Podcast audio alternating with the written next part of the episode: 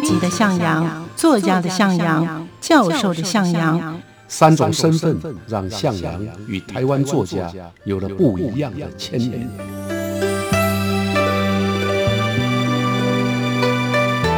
听向阳与徐凡谈他的作家朋友们在写作这条路上，生命与创作如何交织出最灿烂的光芒。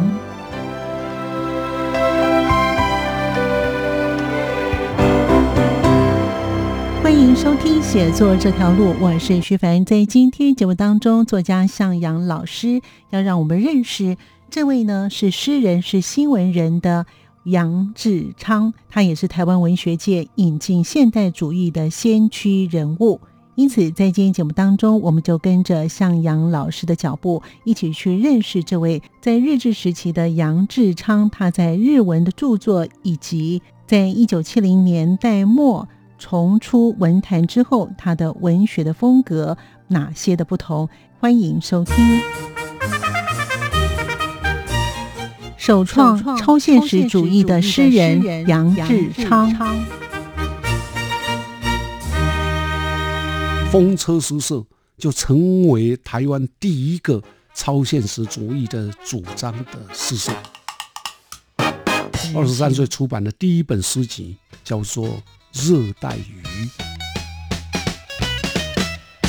欢迎收听写作这条路，我是徐帆，我是向阳。今天呢，向阳老师要带我们认识呢，这位作家是首唱超现实主义的诗人杨志昌。是，嗯，杨志昌跟我们上回谈到的王长雄，哎，他们都是在日剧年代当中受日式教育的。对，呃，杨志昌跟王长雄的年岁啊，差不了多少啊。杨世昌是一九零八年出生，王长雄是一九一六，嗯，两个差八所以杨世昌算起来是比王长雄多八岁的啊，而且他也是到日本去读书。是，那他到日本读书呢，是在一九三二年，嗯啊，那个时候他才二十四岁，嗯，二十三四岁，他在日本的东京文化学院深造，当时就开始写书。用日文写书，嗯啊，就发表在一些日本的诗刊上面。到了一九三四年，啊，他回到台湾。回到台湾以后呢，啊，因为他的日文太好了啊，所以 当时呢，就曾经在台南，因为他台南人，哦，台南有一个日文的报纸叫《台南新报》，啊，在那边啊担任这代理的副刊主编。是。到了一九三五年呢，他就找了一群朋友。叫张良典、李张瑞、林永修，还有两个日本人啊，他们合组了一个诗社，叫做风车诗社。啊啊，这就是奠定了杨志昌所谓你刚提到那个超现实主义的一个重要的刊物啊。因为在这个刊物上呢，他们开始提倡啊，当时流行于欧洲的超现实主义。嗯嗯，那也因为这样啊，所以他的诗。啊，就表现了出了跟当时日治统治下台湾的多数诗人不一样的风格。嗯，啊，因为日本统治，所以台湾的作家呢，大半啊都比较写实主义的，也也就是比较具有批判写实的味道。嗯嗯。可是杨志昌比较特殊，他提倡这个超现实主义呢，啊，却呃基本上是可以叫做。表现出作家个人的内在心灵的想象，比较不牵涉到现实问题啊，所以他啊在这个阶段立下的这个文学史上的位置，就是提倡超现实主义。嗯，那风车诗社就成为台湾第一个超现实主义的主张的诗社。哦，哎，那不容易哦。哎，非常不容易，在那个年代，在那个年代，没错，对啊。所以他等于是从日本红回台湾，算是吗？也可以这样说啊，因为一个台湾的孩子，嗯，在日本的年代，基本上也是叫做日本人了。那他们到日本读书，然后能够用日文写诗，并且受到日本诗坛的肯定，嗯，啊，这就不容易。后来回到台湾，他又编副刊。啊，然后又编编诗刊《风车诗社》，然后主张并且提倡跟当时世界同步的超现实主义哇啊，，这个都是他的重要的贡献。所以他有一些诗集，是他年轻的时候就已经出版诗集了。我们刚刚提到的风车诗社，并不是他的诗集，而是诗刊，就是他跟朋友的。那他的诗集有什么？有些什么呢？第一本是一九三一年，一九三一年他才二十三岁吧，嗯，二十三岁，出版的第一本诗集叫做《热带鱼》。哇，第二本呢是一九三二年出版的诗集叫《树兰》，嗯，都是日文写作的。嗯，可是现在都找不到了，都绝版了。嗯嗯。那第三本诗集呢，叫做《燃烧的脸颊嗯》，啊，这是在一九七九年的时候出版的，也就是不是在日本年代出版的啊，是等到一九七九年他复出文坛之后出版，把他写在一九三三年到一九三九年间的日文诗啊，嗯。啊，全部收起来啊，三十一首。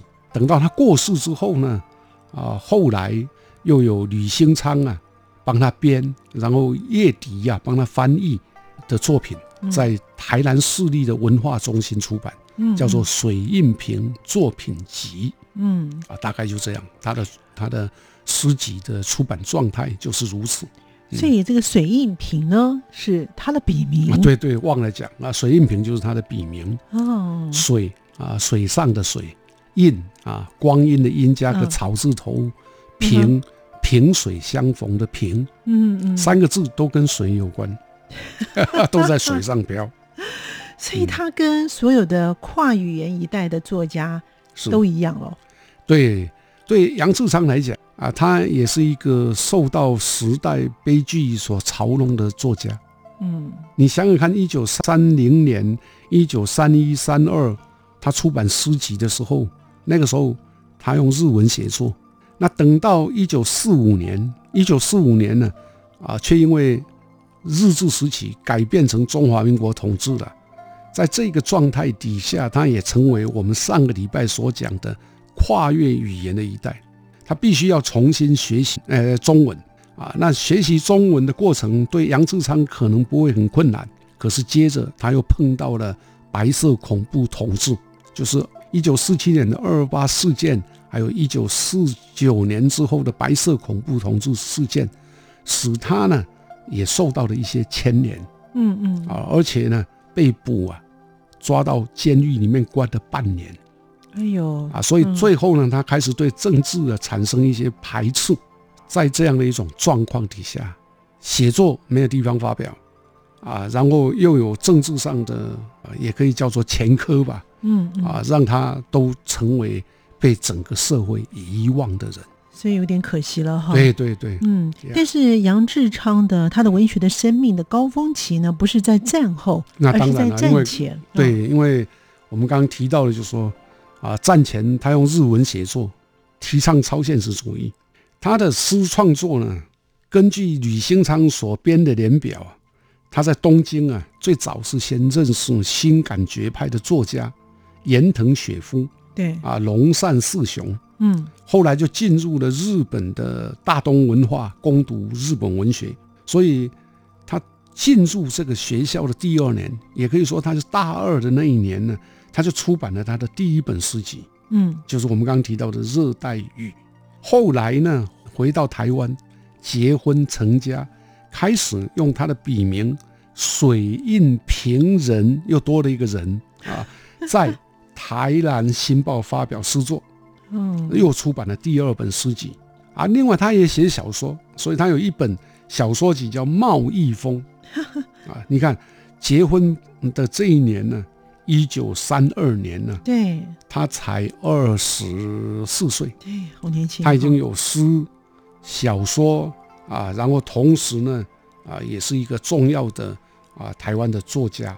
后来呢，第二年，他以作家的身份呢，进入了台南新报，先帮忙编副刊。嗯。啊，所以也是一个青年才俊。对，那后来的他又开始呢，先后担任过很多重要报社的工作。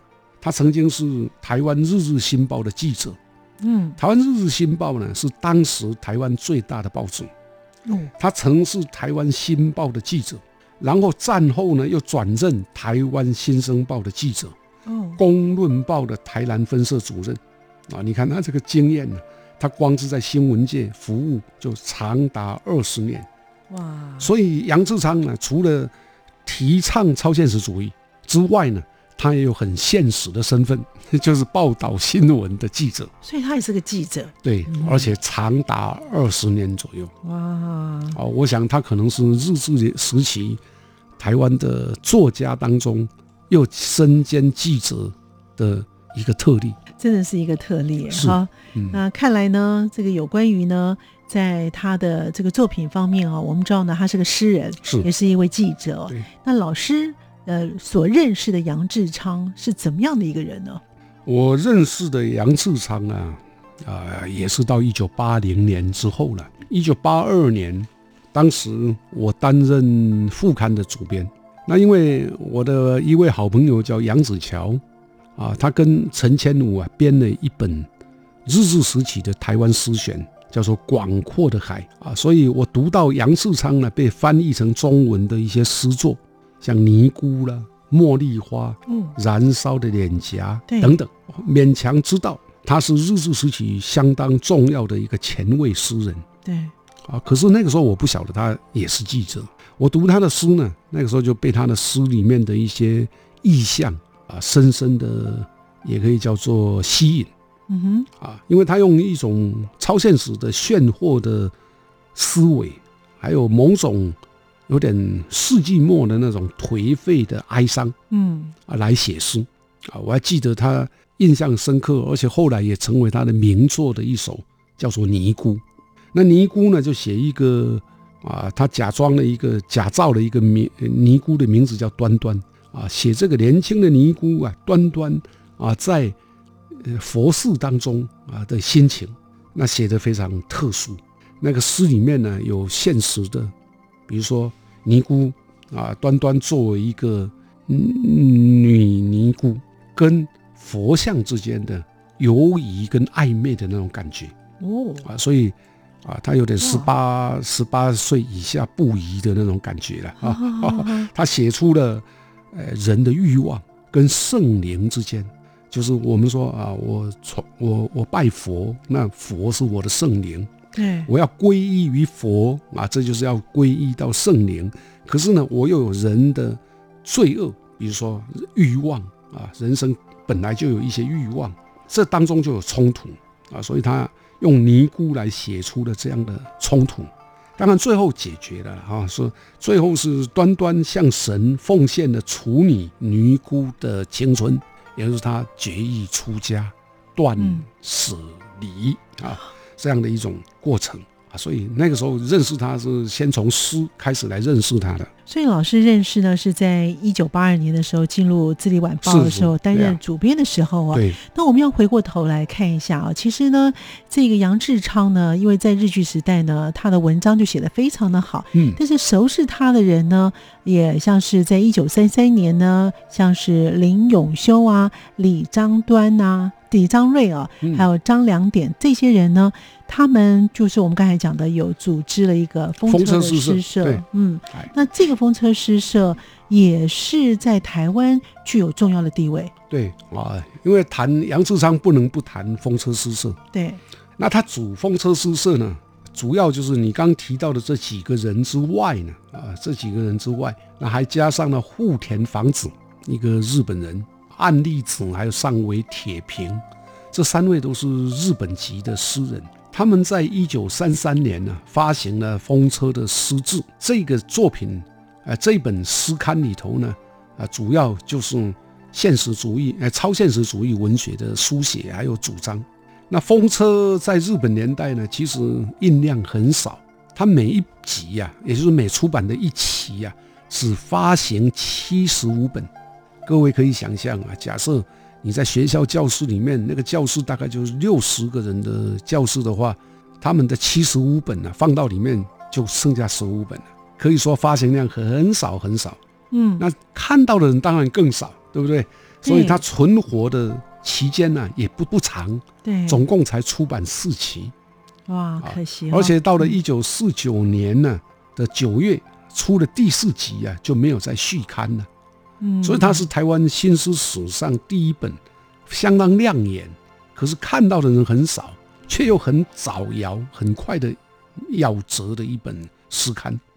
那虽然出了四集哦，可是到现在，今天你在台湾文学馆能够看到只剩下一本孤本了，也是孤本，就只剩下第三期。换句话说，我们今天谈的风车诗社，你能看到它的诗刊就只剩下一本第三集。哎呀，好可惜哈。那有些人就会问呢，那既然这样，读者那么少，留下来的刊物呢也只剩下一本，对，那他他在文学史上为什么会有重要地位呢？嗯啊，我想这有几个原因。第一个啊，杨次昌他是透过了风车带进了欧洲的超现实主义的这种风潮跟书写成果啊，所以他等于对台湾的文学史来讲啊，是第一个啊把西方的思潮带到台湾诗坛的诗社跟诗人。杨树昌当时二十五岁，他也吸收了相当多日本的评论家。比如像西胁顺三郎、绝成雄，还有超现实主义的诗人，像北原克卫等，他们的美学主张。杨树昌本人呢，就发表了不少的超现实主义的论文，像这个诗的形态跟诗格的手记，还有燃烧的头发，而且特意的在他的诗章当中也表现了这样的一种感觉，他是一个超现实主义的诗人。拥有一本超现实主义的诗刊叫《风车》，所以在这个阶段，他其实也受到台湾文坛的一些议论。嗯嗯，那这个议论呢，在文学史上也很重要。他最重要的批评呢，就是跟他同时是台南的乡亲啊，叫郭水潭。郭水潭，我们在下个礼拜会提到。郭水潭是一个写实主义的诗人，他就嘲讽这个《风车》的诗刊跟诗人呢。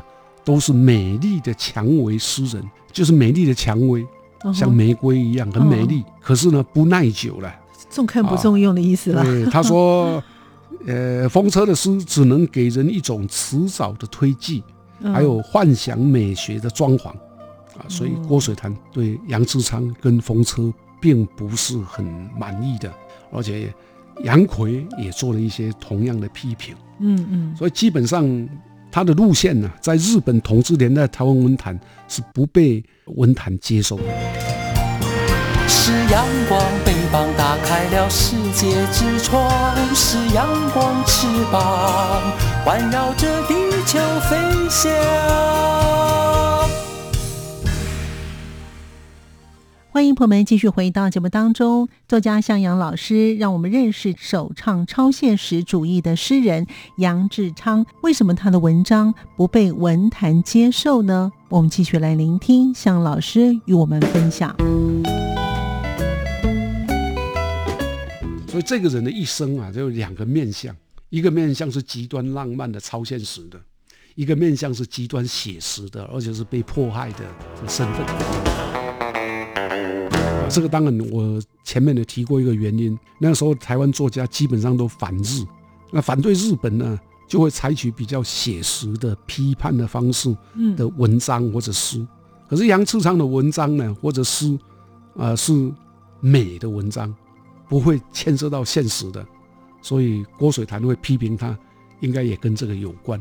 所以也就是说呢，他原先是个记者，在现实的生活当中，他是个记者。那刚才我们有提到，老师有提到说，他的笔名呢也是叫水印平，他这个身份就是个诗人。对，但是他是个记者，跟诗人在写东西或是表现东西是完全表现不一样的。对啊，这也蛮特殊的啊。嗯，我们谈到超现实的作家、画家，大概都是不食人间烟火啊，而且。比较重视的是个人内在心灵的的想象，超现实，超现实嘛啊，所以他跟现实社会的瓜葛不大。嗯哼哼。可是杨志昌不是，杨志昌虽然主张超现实主义，但在现实生活里面，他却是要报道残酷的社会现实的记者。这个就形成他的两个面相：超现实的角度去看，他叫水印平；从记者角度看，他叫杨志昌。所以，我们再来看杨志昌的记者身份。啊，也介绍一下他的记者身份。一九三五年，杨志昌考进了台湾《日日新报》，就变成一个记者。他开始接触，而且要采访，采访台湾社会最底层的黑暗面。根据杨志昌自己说，他曾经用报道来揭发警察跟报社的主管勾结，还有寺庙的主持啊，就就是寺庙的那个住持他的酒色财气，还有和尚的各种丑行。哎呦啊，所以这个都很难想象啊。那是一九三五年以后的事。第二个，他的更重要的一个经历是一九四四年四月，战争已经都爆发了，太平洋战争。那全台全台湾呐，当时有六家报纸，在总督府的要求下合并为一家报纸，叫《台湾新报》。他呢还担任了《台湾新报》的社会部的记者，采访交通还有专卖新闻。到一九四五年呢。战争来到最顶端了，啊，也是日本快要战败的阶段了。他还被调到军事部，远赴南太平洋的战地，成为战地记者。很难想象啊，哇，这样的一个身份，对，在日本年代，大概台湾作家也没有人像他这样啊，真的啊，因为在战争阶段能被日本总督府派为战地记者，这大概也需要相当的条件。啊，后来呢？后来战后，当时日本战败了，所以台湾就啊由中华民国政府接管，然后有台湾行政长官公署就接收了《台湾新报》，把这个报纸呢改名，加了一个字而已，叫《台湾新生报》啊。这个报纸是我们就听过了。对对，《台湾新生报》就是从日本年代的《台湾新报》改来的，包括财产，包括印刷机。包括今天台湾新生报的地址都是原来台湾新报的地址，就等于是完全承接他们的日产，对，哎，就整个承接下来。那杨世昌呢，留任记者。我们刚刚提到他是台湾新报的记者，对，台湾新生报他也当记者。等到二二八事件爆发，我刚刚有提过，他被牵连被关了。他的罪名啊，就是利用电信局对外联络，替匪徒收集情报，擅自发行号外。为匪喉舌，判刑两年，关了半年。所以出狱之后呢，他没有地方去了，对，他就转到《公论报》，嗯嗯，啊，担任了台南分社的主任。没有想到，他担任这个工作以后呢，因为他跟他好友李章瑞，风车诗社那个同仁呢，对对，李章瑞，嗯，李章瑞虽然也是超现实主义的诗人，可是其实他也是左派，啊，所以战后呢，白色恐怖年代。李章瑞呢，也被抓了，啊，被抓了，认为他为中国共产党做事。杨志昌怎么办呢？嗯，他只好辞掉《公论报》工作，宣布封笔，从此就不再写文学创作。哎呀，一直到乡土文学论战之后，也就是一九八零年之后，他才复出。所以这个人的一生啊，就有两个面相：一个面相是极端浪漫的、超现实的。一个面相是极端写实的，而且是被迫害的的身份，嗯嗯，很特殊的一个作家。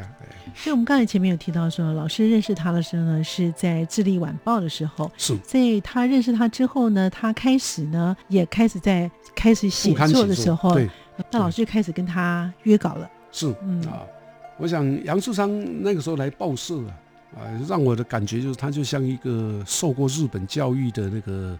的感觉很有很有气质，嗯啊，穿着西装，是。好像个绅士，嗯哼，然后又非常的谦虚，嗯哼，话也不多。我认识他以后呢，就请他写稿子，啊，他说好啊，有就寄给你，啊，他对我呢也相当的，也可以叫做像一个长辈一样，对，即使对我他也用您您您的讲啊，说您啊，那一九八三年呢。我就跟他约了一篇稿子，请他给我日记。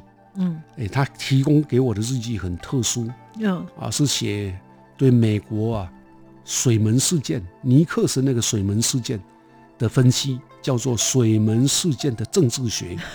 啊，这就回到他原来当记者、评论的那种那种身份。没错。啊，当时他曾经在这个日记当中说，政治本来就是为现实而残酷的。在台湾政坛啊，搭乘政治列车的政客也一样以胜利为第一，弄权谋、金钱、诈术的攻击，哎，攻势下手，为强取胜。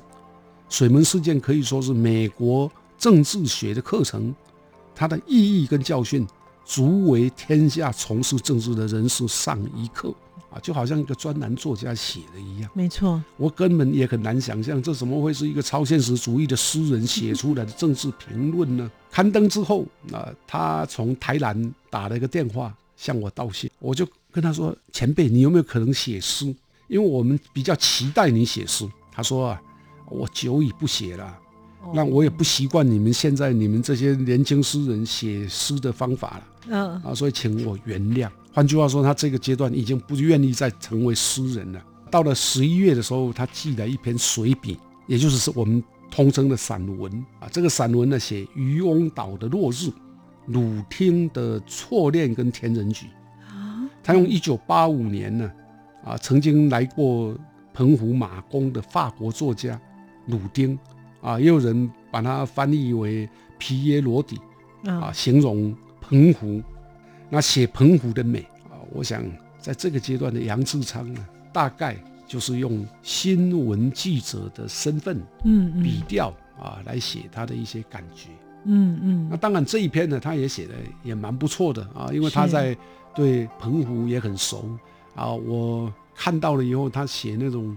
澎湖里面的感觉，他是这样写：夕阳在摇荡的海波中，反映时时刻刻的变化。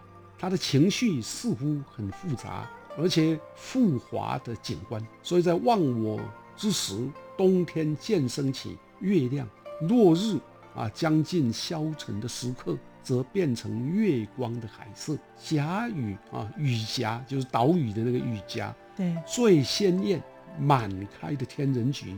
成为毛毯，染彩地上，嗯，这是有点像诗的写法，没错啊。有我们今天也有时候会称澎湖为天人菊的一个岛屿，哎，就菊岛啊，大概也是这样。刊登以后，他又很高兴啊，所以他就继续的写作。所以老师在一九八五年的时候呢，应邀到爱荷华大学参加了国际写作的计划哦。那后来他就寄来了一本新书，叫《止鱼》。对哦，《止鱼》呢是他。啊，除了超现实主义的诗之外的一些评论，就好像我们刚刚提到的那些评论，也大概都是跟子瑜的类似的。那里面有评论、有随笔跟专栏。看这本子瑜的时候，更能够清楚的了解杨世昌不会只是一个超现实主义的诗人，他在他的超现实世界之外，也还存在着一个非常现实主义的世界。所以对杨世昌来讲，就好像超现实如果是他的月光。这些新闻评论随笔的，就是它的日光，哈哈，它有阳光，也有月光，没错，各自放出不同的光亮跟色泽。像《子瑜》里面呢，有评论啊，他评论德国的武道，评论美国的越战政策，谈社会主义国家的迷失，谈第三世界有没有可能中立化，谈民族主义势力的形成，也谈石油危机。啊，这本来都是媒体的评论员，嗯，啊，我因为我也做过，我知道文化或者政治评论家的一个专长，所以我们如果只说啊，杨志昌是一个超现实主义的诗人，对，也是小看他了。是，所以他还是有那个新闻记者的那个评论的政治评论的那个特色，都写在他的文章里头。有两种，理性与感性。对，一个理性与感性。一个晚上的时候是超现实的，一个白天是现实。感谢您的收听，我们下次见。